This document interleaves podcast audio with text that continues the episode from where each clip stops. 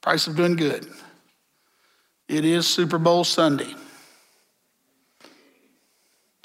Y'all know I remember when I was in the, when, was when I was in the Baptist church and we always had church on Sunday night. And I was always trying to figure out a way, a godly way to not go to church on Sunday night of Super Bowl. And then I finally got free and had a night I didn't have to go. And I went, I literally got up and went and found a church to go to so I would feel better. Anyway, it's kind of funny. What? You did say that they're having a Super Bowl party today at four. I guess the men's group decided they wanted to have one, and you're all invited. Bring food. I'm not coming. I'm going to deal with my jet lag in peace by myself. So that when I get when I get crazy in my head, I can just fall over and fall asleep and get the little bit of sleep I can get. Um, price of doing good. The price of doing good. The, the lesson today is that doing good doesn't mean things turn out right. And where we see the Apostle Paul today, because of what I'm, I'm still, by the way, you know, I came back home unexpectedly. Mama Gail was supposed to preach. She said, I'm not preaching, you're home.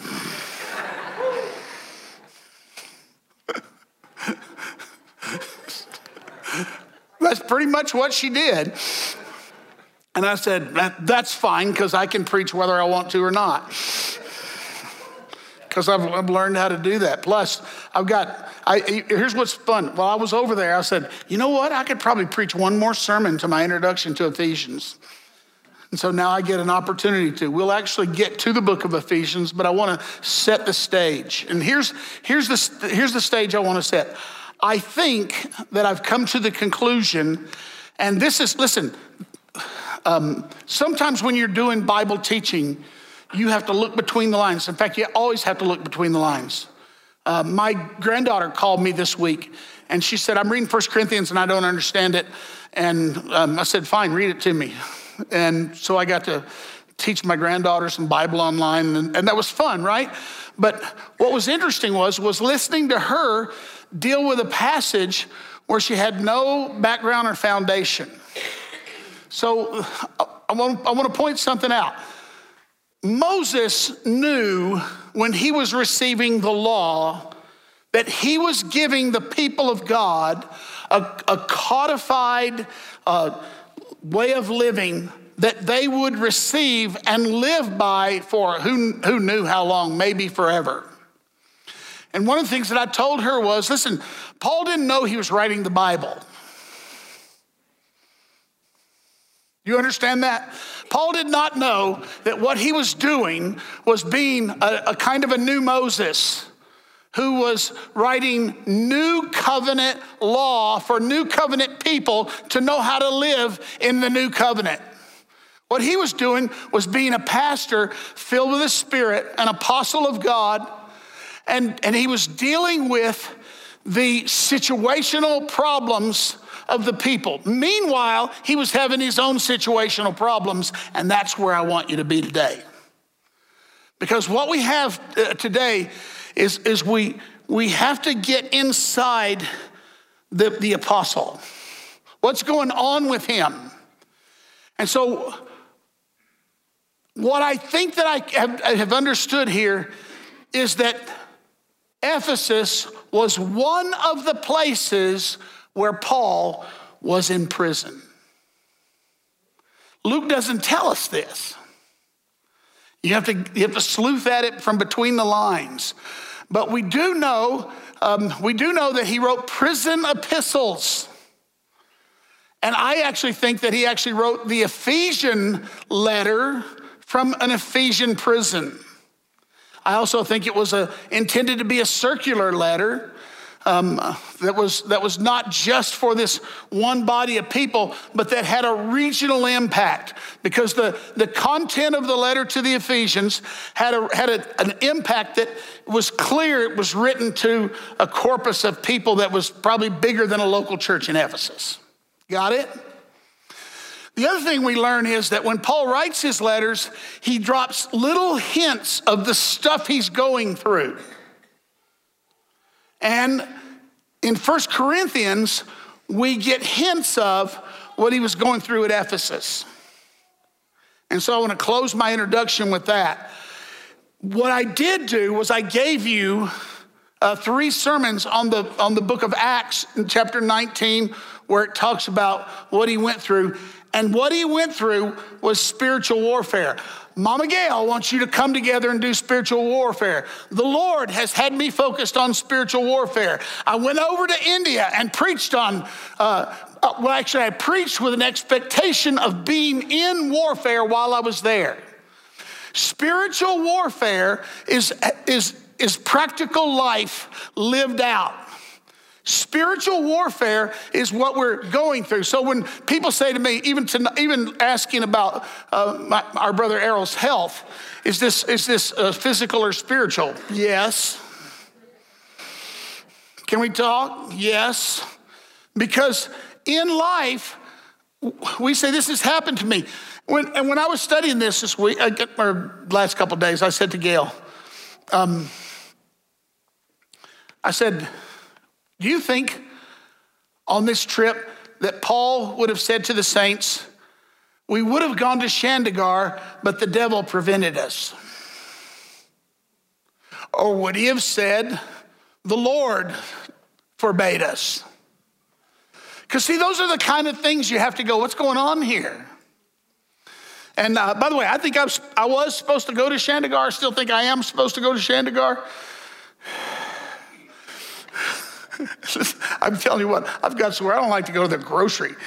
I want to just stay home and deal with the problems I have in my own yard. Let's pull a few weeds and answer a few texts. and, and uh,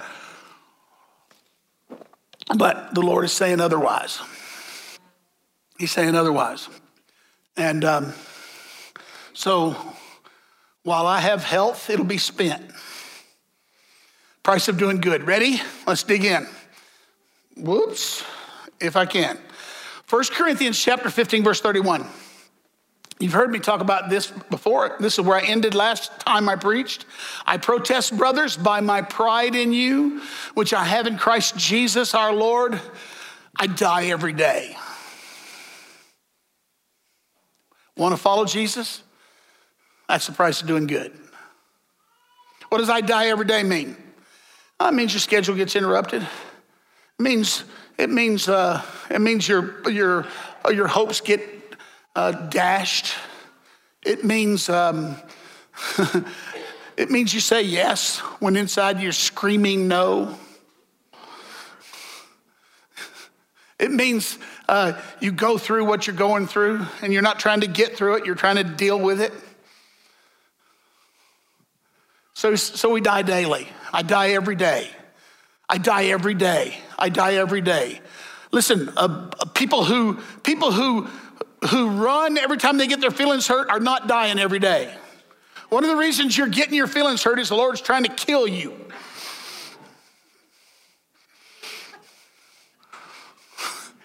Can we talk? because he can get you. If the Lord can get a group of people who are not tossed around by their, by their feelings, he can do something with them.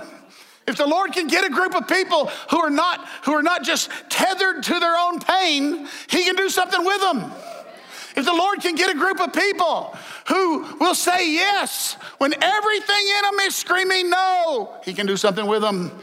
But in order to do that, you have to die. And, uh, you know, for some of you who, who, who, are having a hard time dying, he gets you married so you can learn double.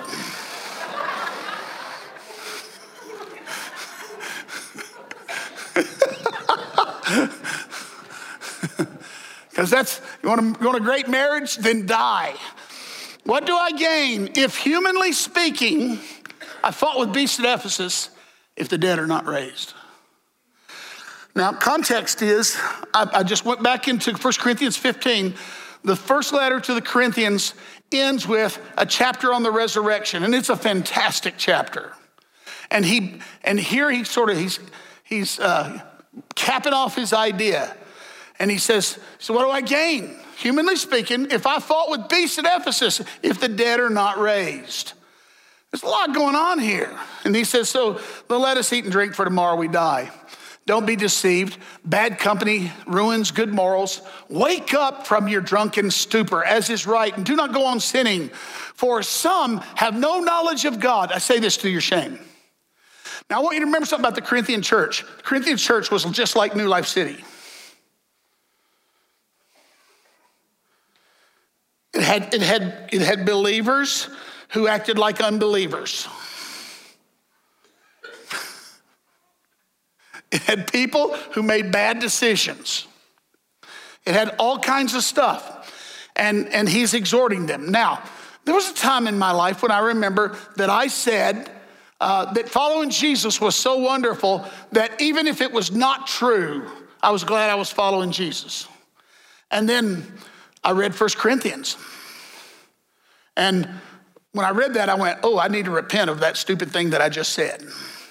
Because when it talks about the resurrection, it says this if the dead are not raised, then we are of all people the most miserable. Because it means we've been defrauded worse than any people who've ever lived. Because you and I are living as if the dead are raised in Christ. You and I are living as if this life is not all there is to get. You and I are living as if we are stewards of the mysteries of God and not the objects of all our passions. We're living like there's another world. And so he says, What do I gain if, humanly speaking, I fought with beasts at Ephesus? Now, this is interesting to me because he's talking about the, the Ephesian corpus. And I'm saying to you, he fought with beasts at Ephesus. Now, one of the other hard things about reading the Bible is that every person who first starts reading their Bible read it with a kind of a wooden literalism. And so you go, you go looking to see, you know, where he fought with beasts.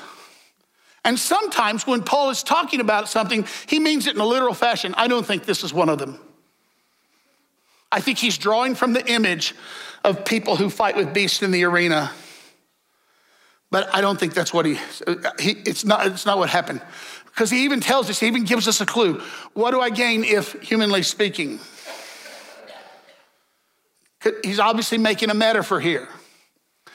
If I fought with beasts at Ephesus, if the dead are not raised.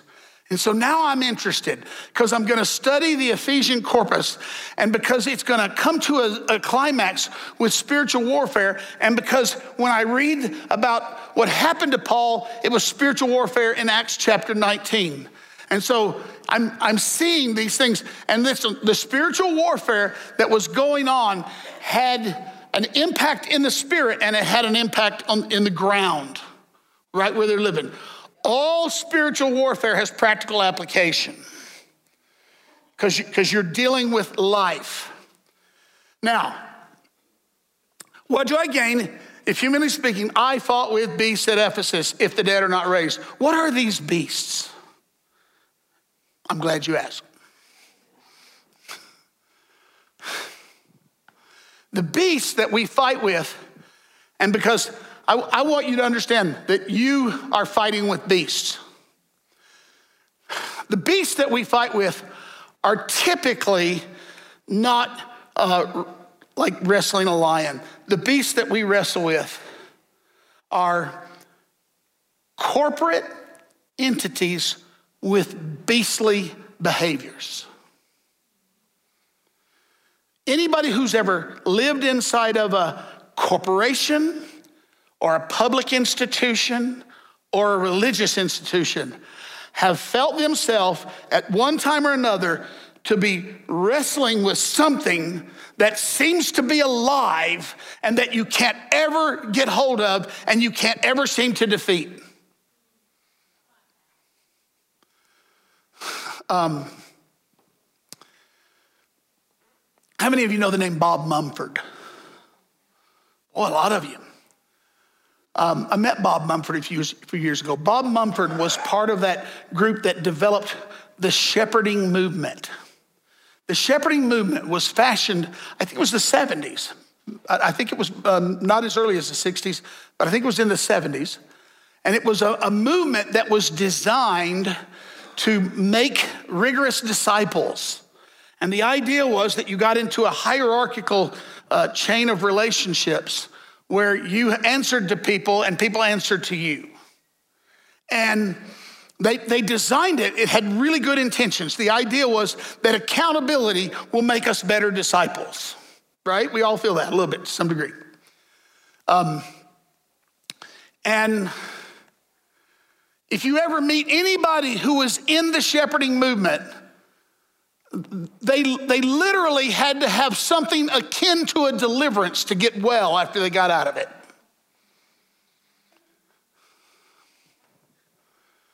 And once in a while, I'll meet people, uh, in, even, even in our own city, who are in churches that are like shepherding movements. And what you do is you lose your ability to make decisions because you're not, you're like, is this okay? Is this wrong? Am, am I being submissive? Am I being rebellious? And, and literally, you need probably uh, therapy, inner healing, and deliverance to get well when the thing is over with. When Bob Mumford was, I'm going somewhere. it's a mass in my mind, but I'm going somewhere. It's like, it's like, a, it's like a bunch of snakes in a river wrestling with one another. It's in there and it's going to come out. Y'all never saw Lonesome Dove? Dude fell in the river and he fell in the snakes. Okay, there it is. I can't get it out of my head. We never mind. never mind. And so when Bob Mumford was talking about that, he literally said, We created a principality. And he used the biblical word for ruler, arche. He said, We didn't intend to. He said, We were trying to make disciples and we created a monster, we created a beast.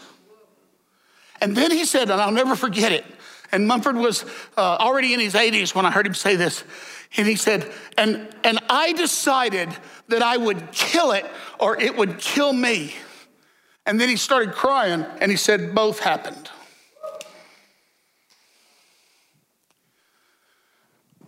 If I fought with beasts at Ephesus, when I have taught on the book of Revelation, I really especially major on the 13th chapter with the picture of the two beasts that are given in that chapter. One of them is a beast from the sea, and one of them is a beast from the earth.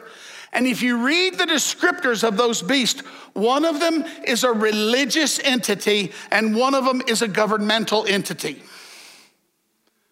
And in both cases, they act like beasts and they oppress the people of God. Want to do spiritual warfare? Seriously, want to do spiritual warfare? Then you're going to fight with beasts and you're going to be surprised at the beasts. And no beast ever relinquishes its place, they have to be killed. The secret of trying to do church is to, is to somehow live in corporate life of the church without the church being a beast. And almost everybody who determines they're going to um, avoid it just refashion it into a new beast. I kind of think that one of the realities is that we are designed to wrestle beasts. And in fact, the book of Revelation really only gives two kinds of advice about it. One of the pieces of advice is endurance, and the other one is wisdom. In other words, suffering, and understanding. And you don't and you don't fight with a beast so you don't have to suffer. You suffer fighting with a beast. And so what I'm talking to you about is the apostle Paul is in a time of horrible suffering. And if you read some of his letters, it leaks out of him most especially the Second Corinthian pass, uh, letter. No, no passage does it come clearer than that one. So here at the end of First Corinthians, he's talking to us, And he's talking about fighting with beasts at, at Ephesus. What was the fighting with beasts at Ephesus? Well, we do know, we do know that Paul ran into what?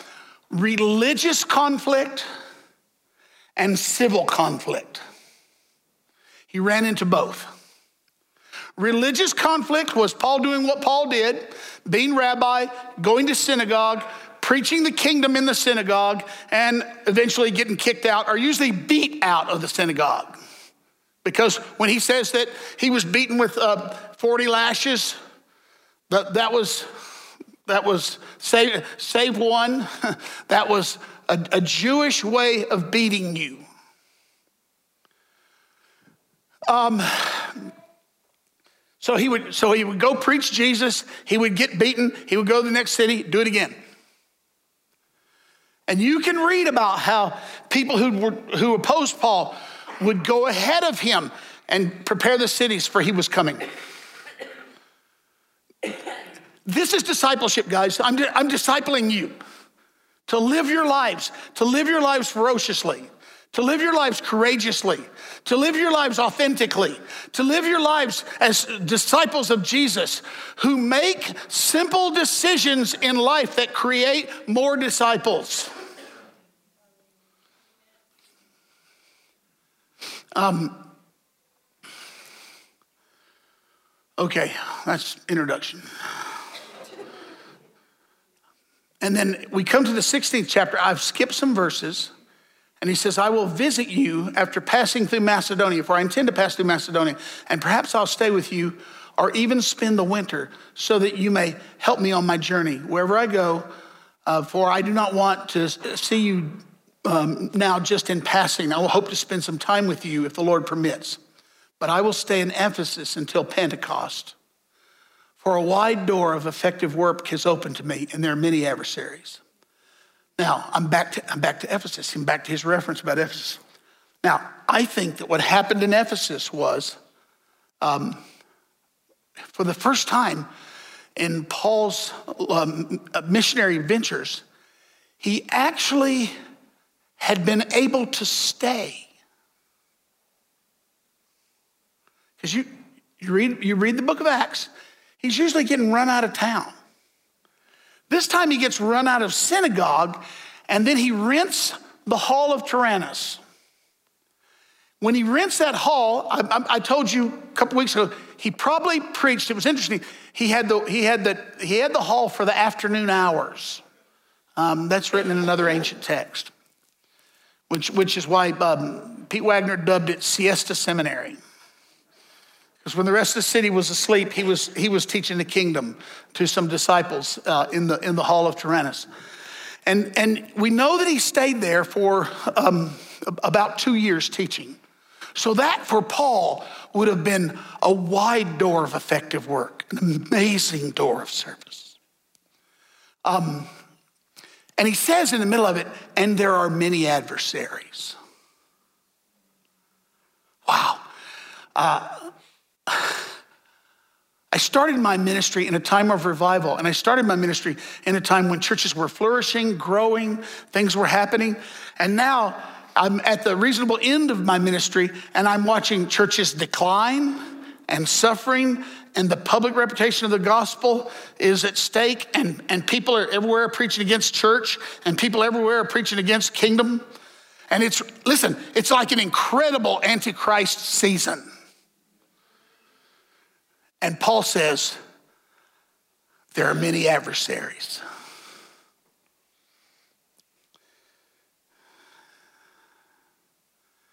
Unless you drink the world's Kool Aid, you're going to be faced with adversaries to everything you say. Well, I'm not drinking it. But I will stay in Ephesus until Pentecost. Now, what I believe happened, just so you know, is that he has this wide door of effective work and many adversaries, and then there's a riot. What caused the riot?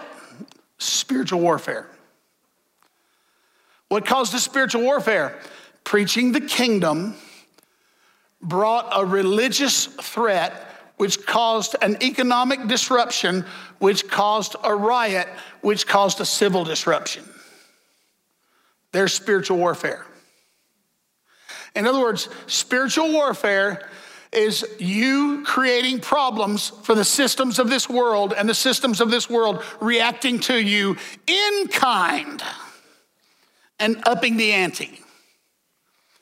And then I think we see Paul uh, imprisoned and writing from prison. We know of at least three imprisonments that Paul had. We know he had one in, uh, in uh, Caesarea Philippi. We know he had that imprisonment. We know he had the imprisonment in, in Rome. And we, and we know he had another imprisonment from which he wrote the prison epistles. And oh boy. So, so Paul's in trouble.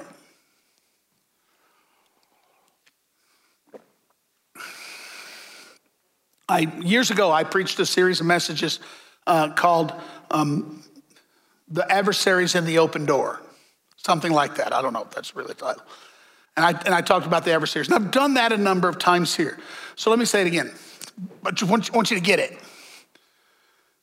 The beasts that we face in this world are religious, governmental, and cultural, at least. Economic would be another. Okay? Now, something has happened, and, and something is happening. Guys, are you paying attention? Uh, I think that we're, I think that most of us are trying to pay attention and probably we're not able to pay attention. And so, uh, one of the things that if, if I'm gonna be a minister of the gospel, one of my assignments is to pay attention to bigger things than whether somebody's mad about what color the carpet is. When I was a young man, all my time was spent adjudicating those kind of things. Uh, as, as I've gotten to be an older guy, I don't care. I just don't care. And, and, and don't say it, Alan, don't say it. yeah, yeah, yeah. You want me to say it until I say it. Because I've had people tell me, that guy say anything, and I, you know, I wasn't sure. So, so, um,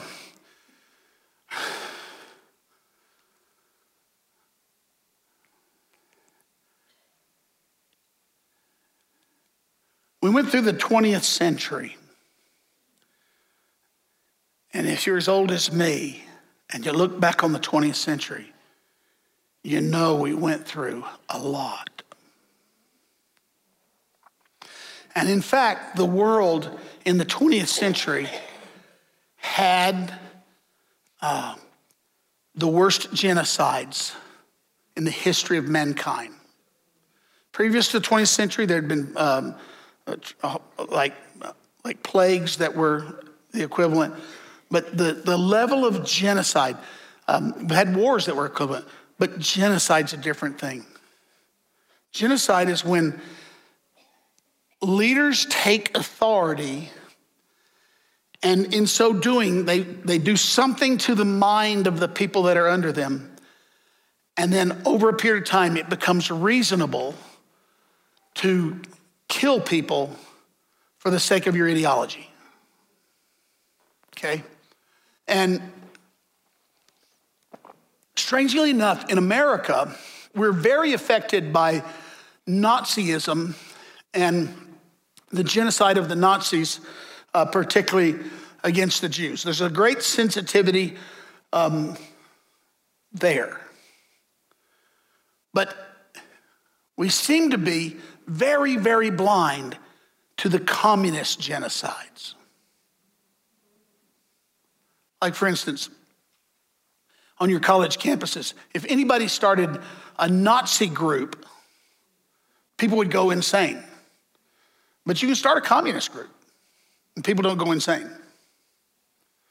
And it should create the same kind of insanity. Absolutely should create the same kind of insanity. Anyway, you had those things. And most of that stuff didn't start till the, the worst of it was after, um, well, it was right around the time of the end of World War I and through the, the middle um, 60 years of the century. There was still some on either side, but during that time, you had monsters arise. Well, we're, we're not really paying attention. And, and I'll tell you why. Part of the reason we're not paying attention is because in, in America, our uh, news has become um, truncated into a partisan flap. And we get 24 hours partisan flap. Whereas most of us don't know that in uh, communist China, they're creating an absolute surveillance state that ought to frighten you beyond imagination. Most of you don't know what's going on in India with the formulation of a radical Hindu state that, that wants to eliminate all other voices. Some of you have paid attention to what's happening in Turkey and to the radicalization of what was a very democratic and liberal Muslim nation, now becoming increasingly radical. I can go nation to nation to nation. Something is happening right now in our world with, um, um, with leaders rising to power and then eliminating their enemies. Um, there's some concern in America because, listen, populism turns into totalitarianism if you're not careful. And the Western countries are more attracted to populism right now, and there's lots of that going on. And that's why people are afraid of Donald Trump, if you want to know the truth. That's why people are afraid of Boris Johnson. But there's something happening in the world that ought to cause us to pay attention. And everywhere, people's civil liberties are coming under assault. In America, whether you know it or not, American civil liberties are coming under assault by a mindset of illiberalism. Write down that word if you don't know it. We all know liberalism, but you don't know the word illiberalism. Go look it up and, and then be chastened.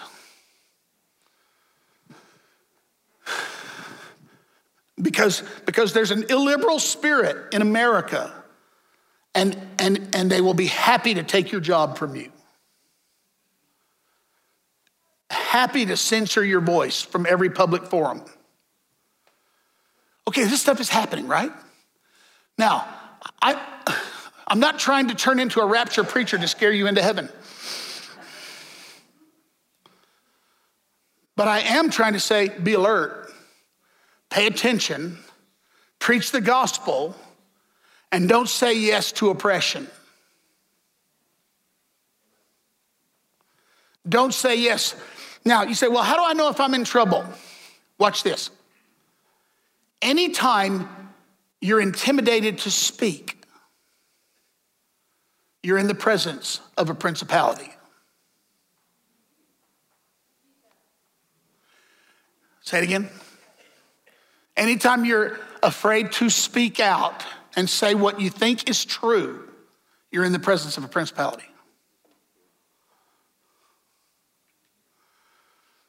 I'm, a, I'm your pastor and believer. You don't. You have no idea how many things I want to say but I feel that it's not the check of the Holy Spirit, it's the intimidation of the culture.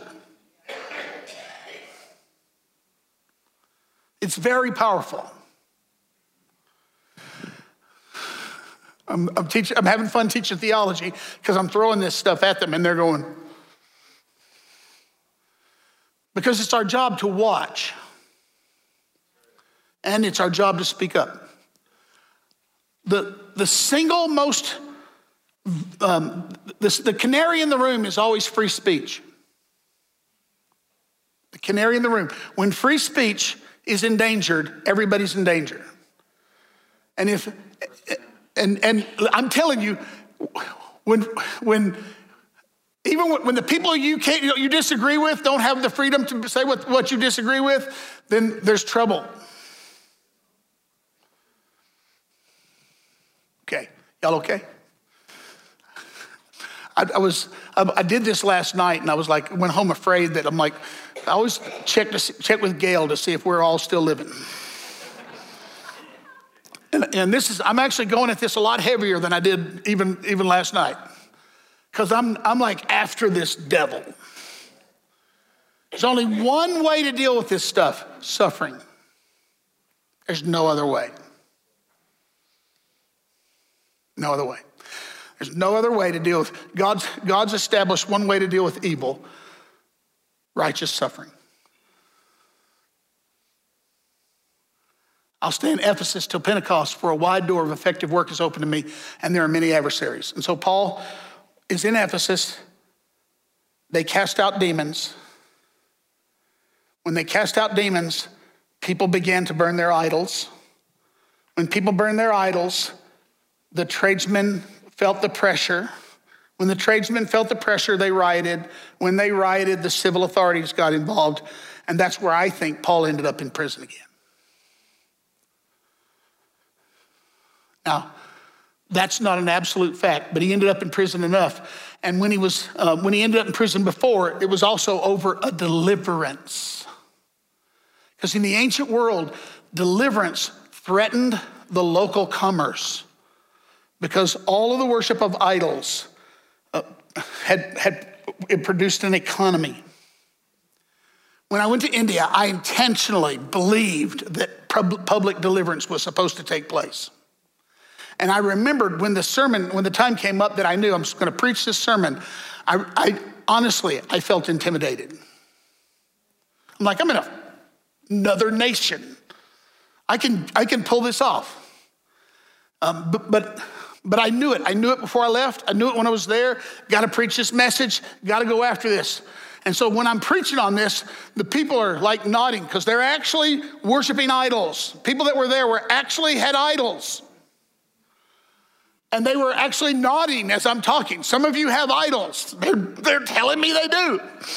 And I said, Today you're going to get rid of your idols. I invite them to come. Listen, every service people got saved, every service people got healed, and, uh, and, and then in this service, deliverance happened. Boy, when the deliverance happened, and, and first of all, the Lord was really good because uh, He didn't let me get my ego all twisted up. In fact, what the Lord does is He lets you get your ego flattened. Because I preached my sermon, people came forward, we renounced everything, and then I was like, literally, I was like, yeah, that ain't it. And I, and I, I kind of sat down and I was like, what's going on, Lord? I did have one of those moments, you know. And then the pastor of the house got up and he's, he's 75 and he got up. He brought his chair up to the edge of the platform and he's sitting on his chair and he started talking and people say amen. Talking, people say amen. Talking, say amen. Talking, say, people say amen. And then he shouted. And a lady screamed out in agony. right? And then public deliverance took place. Right? Come on, you give that a hand. You give that a hand. Now, the woman said, I've had these spirits for 11 years. I go to churches all the time. I've never been bothered. I came to this church today and she said, that man started preaching, and I couldn't look at him. Come on, now listen, listen, that's not about.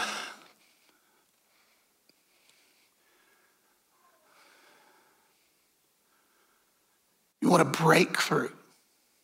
You want a breakthrough. But in most cases, the breakthrough will then mean more conflict. Great door of service, more conflict, more trouble. Um,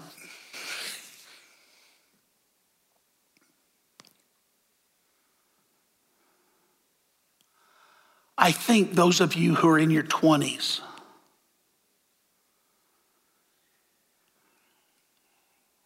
can expect to see tumultuous happenings by the time you're my age that, that are going to be very disturbing. And I don't say that to frighten you. But I say that to make you alert. And I say that because I'm telling you, it is really a time. Um, I've never seen Christians melting in America like they are right now. They're melting by theologies that they're hearing that rob their zeal. They're melting by personal pain that they experience that makes them not want to go on. Um, they're, they're melting by they're, they're, melting by conflicts in churches. They're melting by uh, literal doctrines that are designed to destroy the local church. And I'm watching people melt. So I've got a few years left. I want, I want some people who are made out of, out of stuff that won't melt in the heat. Okay? But you got to pay attention. And if you get your morality and your philosophy of life and your way of thinking from the world, you're going to melt. You're going to melt. But there is going to be a, a people who will say no. Listen, in, in Nazi Germany, there was the official church, and the official church was completely co opted by Hitlerism. The confessing church did not get co opted. And it was a small, cobbled together group of people who basically what they said was they were, they, they were opposed to Nazism and Hitlerism. That stuff was a form of worship. If you look back at it, it was designed as a form of worship. I'm going to argue with you, as I have been arguing for, for months now, and uh, probably a couple of years now, is that there is a new religion in America, a, a secular religion. It's it, liberalism is not the danger to the church, it's illiberalism that's a danger to the church that makes things sacred that are not sacred and causes believers to rethink their morality and to conform to the image of this world. Did I not see an article uh, uh yesterday about, about uh, bishops of the Church of England who were forced to publicly apologize because they stated openly that that the design of, of God for sexuality was, um, was heterosexual monogamous marriage. And they actually apologized because they were insensitive. You can look it up. You can look it up. That's, that's illiberalism. Now, listen, people can live any way they want to, but we're the disciples of Jesus. People can call anything good they want to, but we're the disciples of Jesus. To call somebody Lord means you're not. It means you receive revelation and you receive truth. It doesn't mean you invent truth. Can we talk? And so what, what's happening is, is that always when something terrible happens, um, we find ourselves swallowed up by the beast before we know that he's even got us in his grips. Religious beasts and governmental beasts never relinquish power, they always want more. Always want more. Always want more. Individual freedom, individual conscience, individual liberty is the enemy to these beasts. And this is what I'm empowering you to walk in. This is what I'm calling you to be the disciples of Jesus who live humbly. I'm not calling you to go kill people, but I'm calling you to be willing to die. Therefore, calling you to war. All right. We okay? I'm almost done. Last night I didn't have as much time. I'm sorry, I had more time today. All right, this is, and I, do, I will do the same thing I did with this one last night. I don't have time to preach this. 1 Corinthians 16, 13. Be watchful. This is, this is what you do with an open door service and beasts. If you're going to wrestle beasts and if you're going to walk in an open door, this is what you do. Be watchful. stand firm in the faith, act like men. Now, this is always a fun passage in church these days because you're supposed to, you're supposed to translate that into act like people. That's the illiberal spirit that I'm talking about. Be strong. Let all that you do be done in love. My last sermon when I was in India was that verse. It was a men's meeting, and I said, okay, what you're here for is to be watchful. What I've just demonstrated for you a little bit is that being watchful means it means more than, than paying attention to how much money you have for tomorrow. That's part of it. But being watchful means paying attention to what's actually going on around you. And please understand, anybody who knows me knows I'm not a fearful person. I'm not trying to create, I want you to only fear the Lord. I'm not trying to create fear in you. But I want you to be watchful and say, there's a problem over there. Stand firm in the faith, very specific. What is Paul going to do in the last uh, bits of Ephesians? He's going to tell you to stand. Here's the seed of it right here.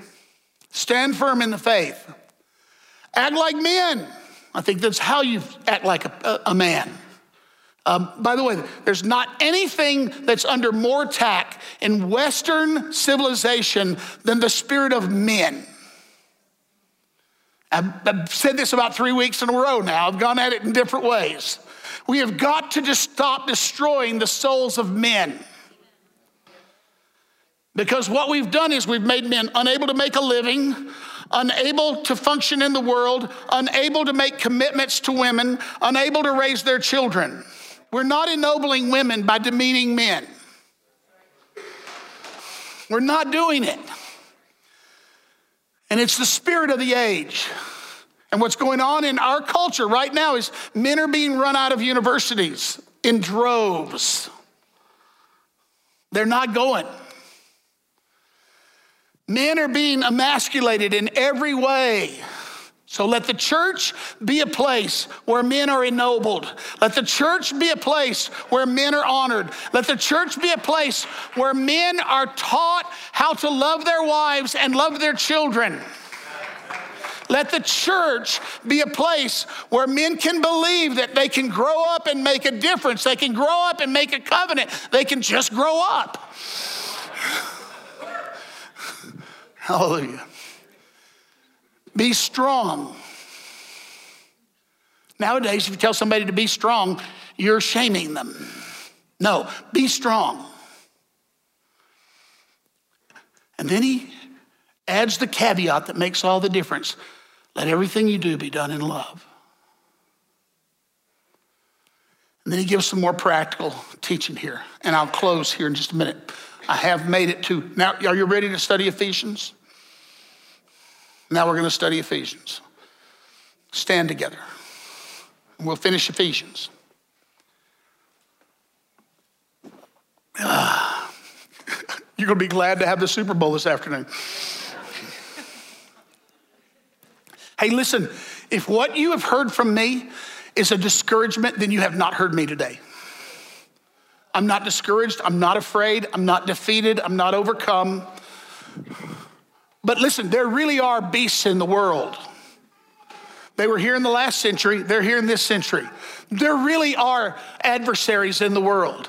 There really is trouble and tribulation in the world. There really is something to be concerned about in the world. But what God does is He throws us right in the middle of it and says, You're what I'm doing about that. Paul, an apostle of Christ Jesus by the will of God, to the saints who are in Ephesus and are the faithful in Christ Jesus. Say that with me in Christ Jesus. Okay, that's the theme. In fact, that's the theme of Paul's writings. 86 times in Paul's writings, you'll see the phrase in Christ, in Jesus, in Christ Jesus. You'll only hear him talk about the kingdom five or six times, but he talks about the king over and over and over. Grace to you and peace from God our Father and the Lord Jesus Christ. What does it mean to be in Christ? If you catch this, then you'll go away with all that you need. Goliath stood and challenged the armies of Israel. And he said to them, Send out your champion, send out one man. Send out one man. And if I, he conquers me, we'll serve you.